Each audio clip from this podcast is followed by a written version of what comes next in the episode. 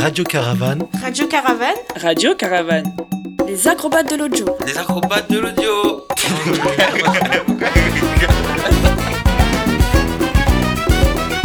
Alors moi je suis Cécile Imbernon, je travaille dans un bureau de production et de diffusion qui s'appelle La Chouette Diffusion, qui a ses bureaux ici à la grainerie. Et comment allez-vous aujourd'hui? Ça va plutôt bien, s'adapte.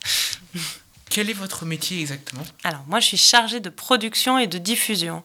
Ça veut dire que j'accompagne des artistes, là ici des artistes de cirque, dans la hum, création de leurs spectacles, chercher des sous, chercher des endroits pour, pour développer, créer les spectacles, chercher des partenaires et après chercher des dates et organiser toutes les tournées des compagnies avec qui je travaille.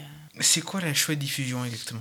Donc la Chouette Diffusion, c'est une association qui est basée en Belgique, qui a 10 ans maintenant de- d'existence et qui est spécialisée dans l'accompagnement de jeunes artistes, donc souvent leur premier ou leur deuxième projet, qui font du cirque. Et donc on accompagne des spectacles de cirque euh, qui peuvent jouer en extérieur ou en intérieur. Il y a des grandes formes, des petites formes. Comment et quand avez-vous créé la structure et pourquoi ce nom? Alors, on l'a créé euh, avec Marion Le Sort en 2012 euh, à Bruxelles, donc il y a 10 ans. Et on a pris ce nom-là parce qu'en Belgique, les gens utilisent beaucoup cette expression, c'est chouette, etc. Et donc voilà, c'est venu comme ça, on, on l'a gardé. Avec quelle compagnie travaillez-vous? Au sein de la chouette, on s'est réparti les compagnies. Moi, je suis référente pour quatre compagnies et puis ma collègue Chantal pour quatre autres. Et donc, moi, personnellement, j'accompagne les compagnies Lapsus, Lazouze, la compagnie Menteuse et une jeune artiste qui s'appelle Lucie Yerles. Et puis Chantal euh, travaille avec la compagnie Handsome Feet, euh, la compagnie Scratch, euh, Pierre Giorgio Milano et Julien Fournier avec la compagnie Habeas Corpus. Quelles difficultés rencontrez-vous pour exercer votre métier depuis le début de la crise sanitaire?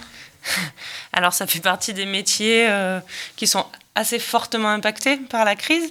Euh, ben voilà, moi depuis un an, au lieu d'organiser des tournées, j'annule des tournées et j'organise des nouvelles tournées que je réannule derrière. Euh, donc d'un côté, on fait partie des gens de la chaîne euh, culturelle qui continuent à travailler parce qu'on travaille toujours sur la projection sur l'année prochaine.